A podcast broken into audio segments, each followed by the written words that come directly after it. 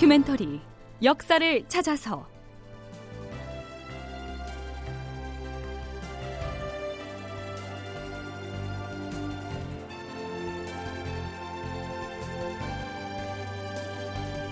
제 796편 창의사 김천일. 극본 이상락 연출 최홍준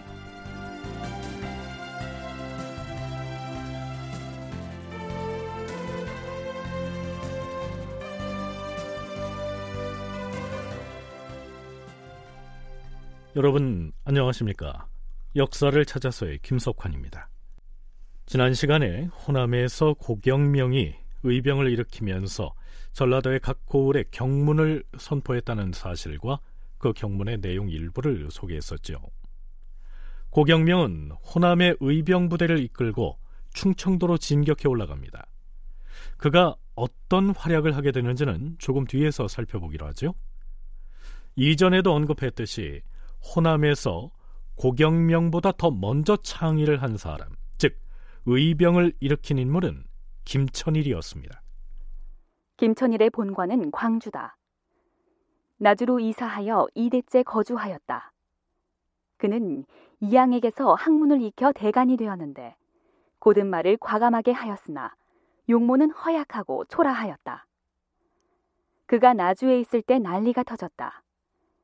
임금이 파천을 떠났다는 소식을 듣고서 사람들과 함께 통곡하였으나 이내 분연이 나서서 말했다. 모두 울음을 그치시오. 도망을 가지도 마시오. 나라에 환란이 닥쳐서 임금이 도성을 버리고 파천을 하였는데 나는 대대로 벼슬을 해온 신하로서 하늘을 나는 새처럼 나 혼자 살겠다고 외적을 피해 도망치지는 아니할 것이오. 김천일은 고경명, 박광옥, 최경희 등 여러 사람에게 편지를 보내서 의병을 일으키자고 주창하였다. 그러자 의기 넘치는 선비들이 소문을 듣고 모여들었고 이내 정예 군사 수백 명을 모았다. 고경명은 김천일보다 네 살이 위였는데요. 두 사람이 함께 의병 운동을 시작했지만 김천일이 처음으로 의병 창의에 대한 의견을 피력하고 나섰기 때문에 역사에서는 호남에서 처음으로 의병을 일으킨 인물로 기록이 된 것이죠. 수천 명의 의병을 규합한 김천일은 곧장 서울로 향합니다. 우리 군사는 의를 위해 분연히 일어선 의병이다. 오직 전진이 있을 뿐 후퇴는 없다. 지금이라도 돌아가고자 하는 자는 말리지 아니할 것이니 집으로 돌아가라. 우리는 도성을 탈환하고 임금을 모셔올 것이다. 자, 경성으로 진격하자!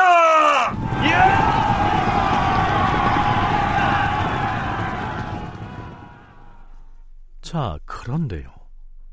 김천일은 고경명과 따로 떨어져 나와서 의병 투쟁에 나선 것으로 되어 있습니다. 의견의 차이가 있었던 것이죠. 그런데요, 묘하게도 경상도에서 의병을 일으킨 곽재우와 비슷한 상황이 전라도에서도 발생합니다. 우선 의병 창의 단계에서 경상도와 전라도에서 일어난 갈등은 용인 전투에 그 뿌리를 두고 있습니다. 그 시기 전라도의 관찰사는 이광이었고 경상도 관찰사는 김수였죠.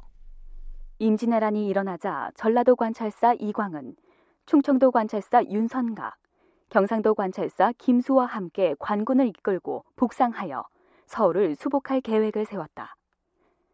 그리하여 5월에 최연에게 전라도를 지키게 하고 스스로 사만의 군사를 이끌고 나주 목사 이경복을 중의장으로 삼고 조방장 이지스를 선봉장으로 삼아 전진하였으나 용인에서 패하고 말았다.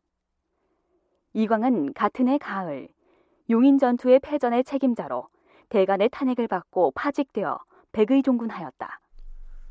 우리가 이미 살펴봤듯이 경상도 의령에서 의병을 일으킨 곽재우가 용인 전투에서 패하고 도망친 경상 관찰사 김수를 죽이고 나서 외적을 치겠다고 이렇게 선언을 했고요. 초유사로 내려간 김성일이 곽재우를 타일러서 겨우 진정시키지 않았습니까? 김천일도 의병을 일으킬 때 먼저 고경명을 찾아갑니다.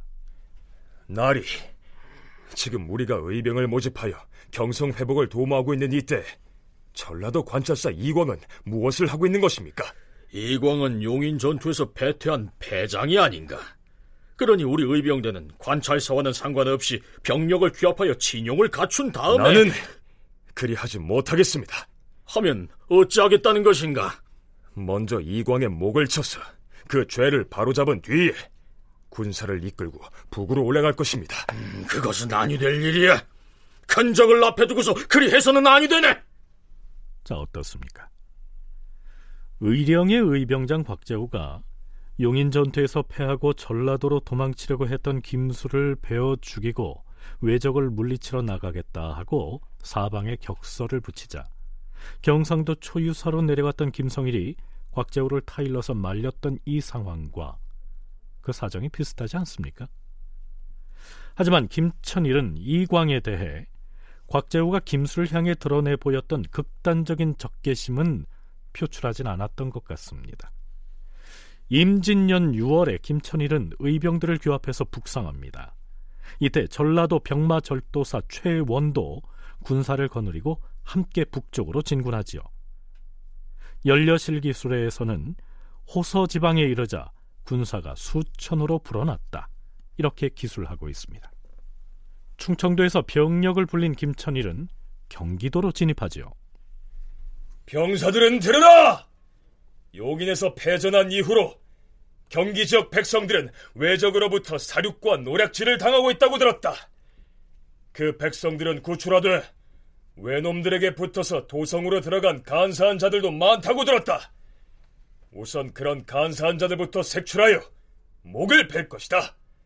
자, 우리는 수원의 독산성으로 들어갈 것이다.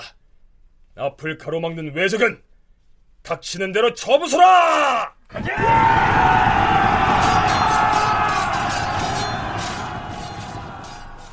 김천일은 수원의 독산성을 차지해 일단 그곳에 포진을 하지요.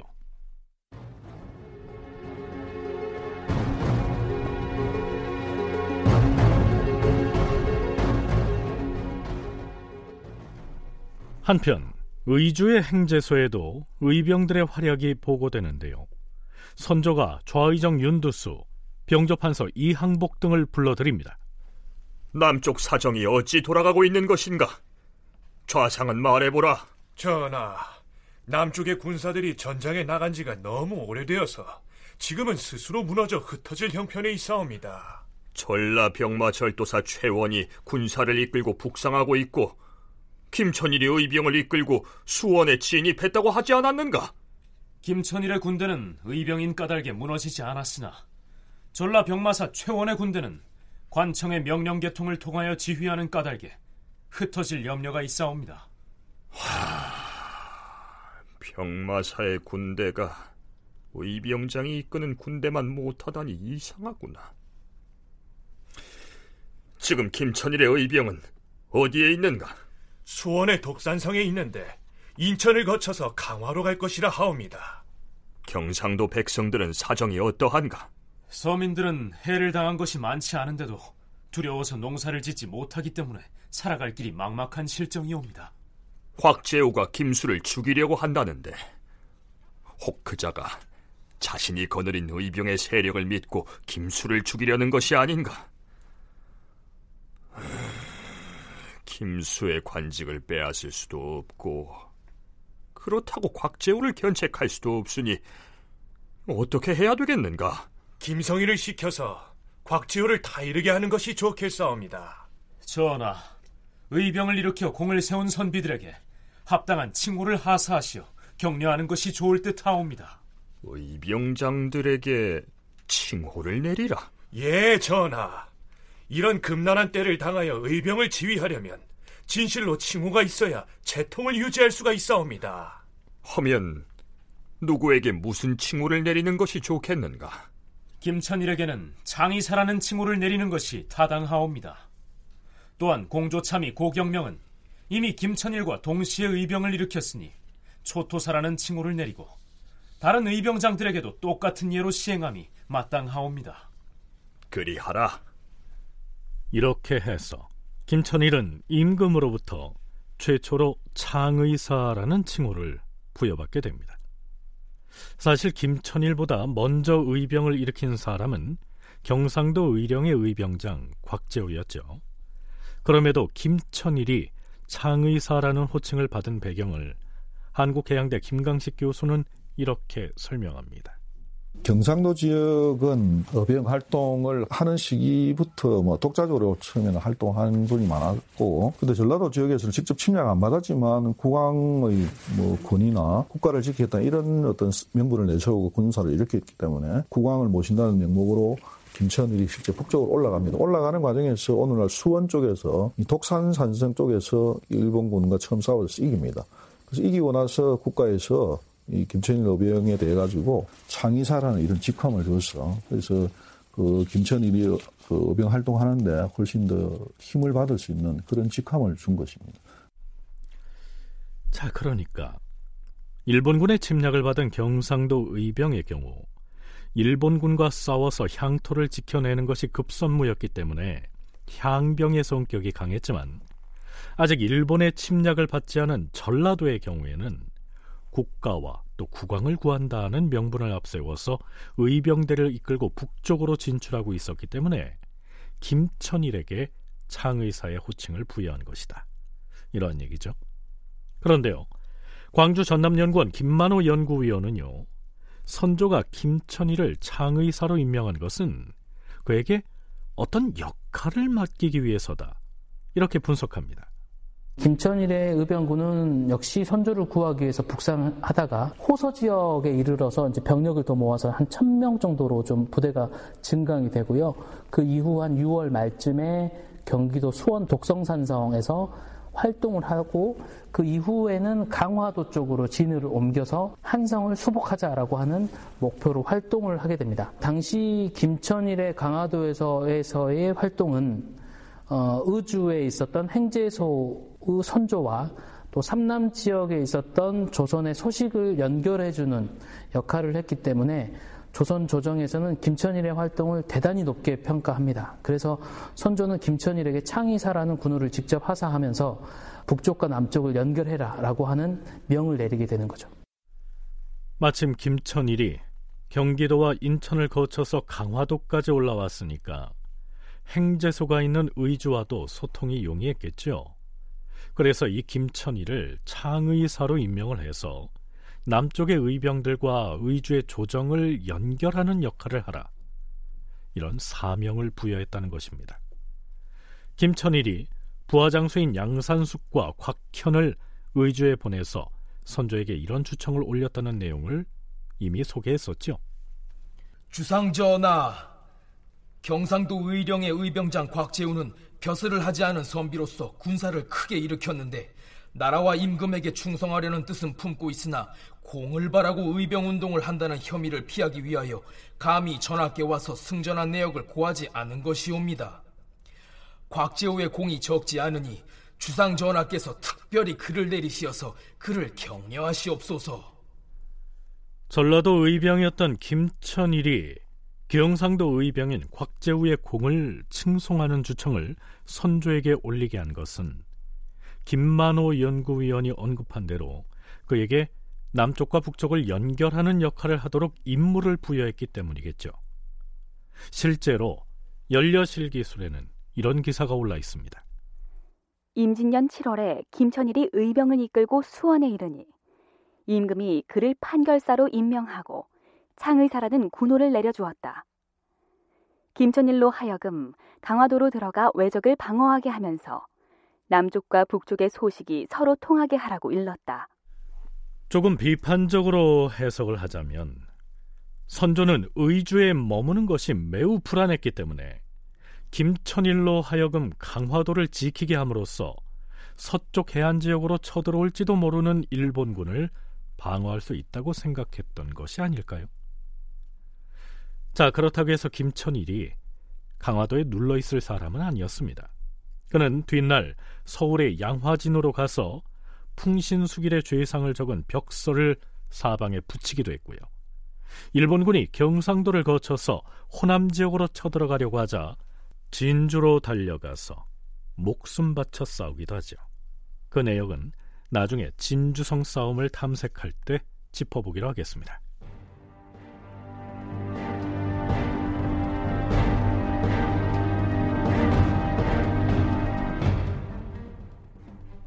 선조 25년 9월 15일치 실록 기사를 보면 임금이 외적과의 전투 내용을 담은 자문을 요동으로 보냈다. 이런 제목이 붙은 기사가 나타납니다. 그러니까 선조가 중국 황제에게 우리 조선은 이러이러하게 싸우고 있습니다. 라고 보고하는 문서지요.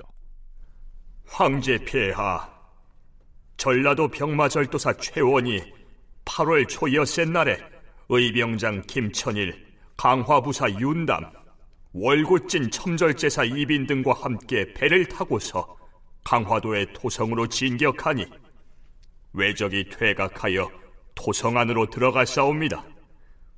그러자 우리 군사가 공격을 감행하여 외적 200여 명을 사살하여 싸웁니다. 네, 여기까지는 김천일 등이 강화도에 있는 일본군을 물리치고 강화 토성을 접수한 승전보입니다. 선조의 보고는 이렇게 이어집니다.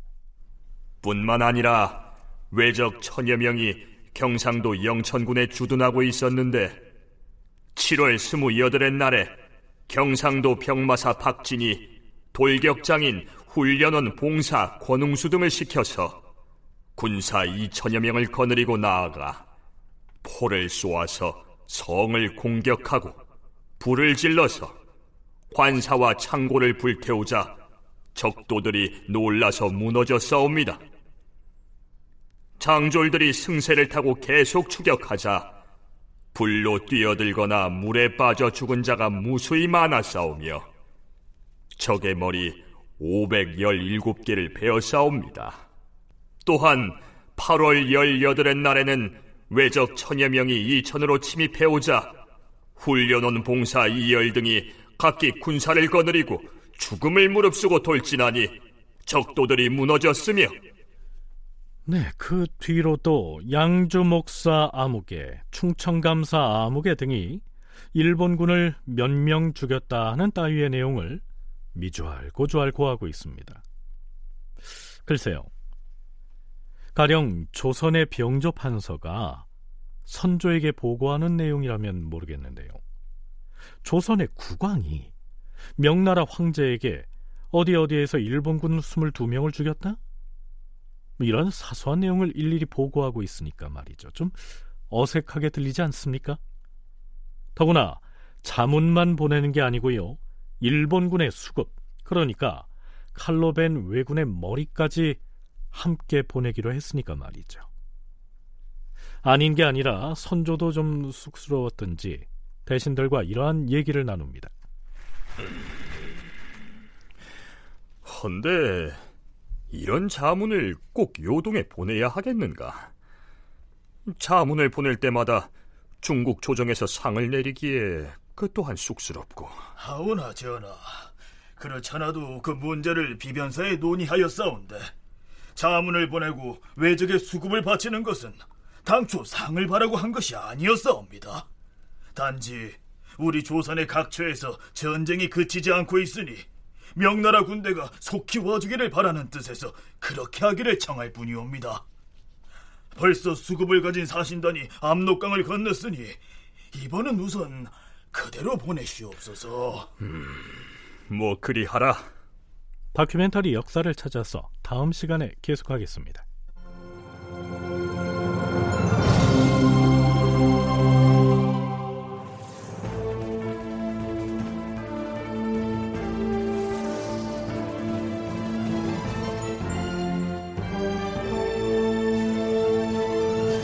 다큐멘터리 역사를 찾아서 제 796편 창의사 김천일 이상락극본 최홍준 연출로 보내드렸습니다.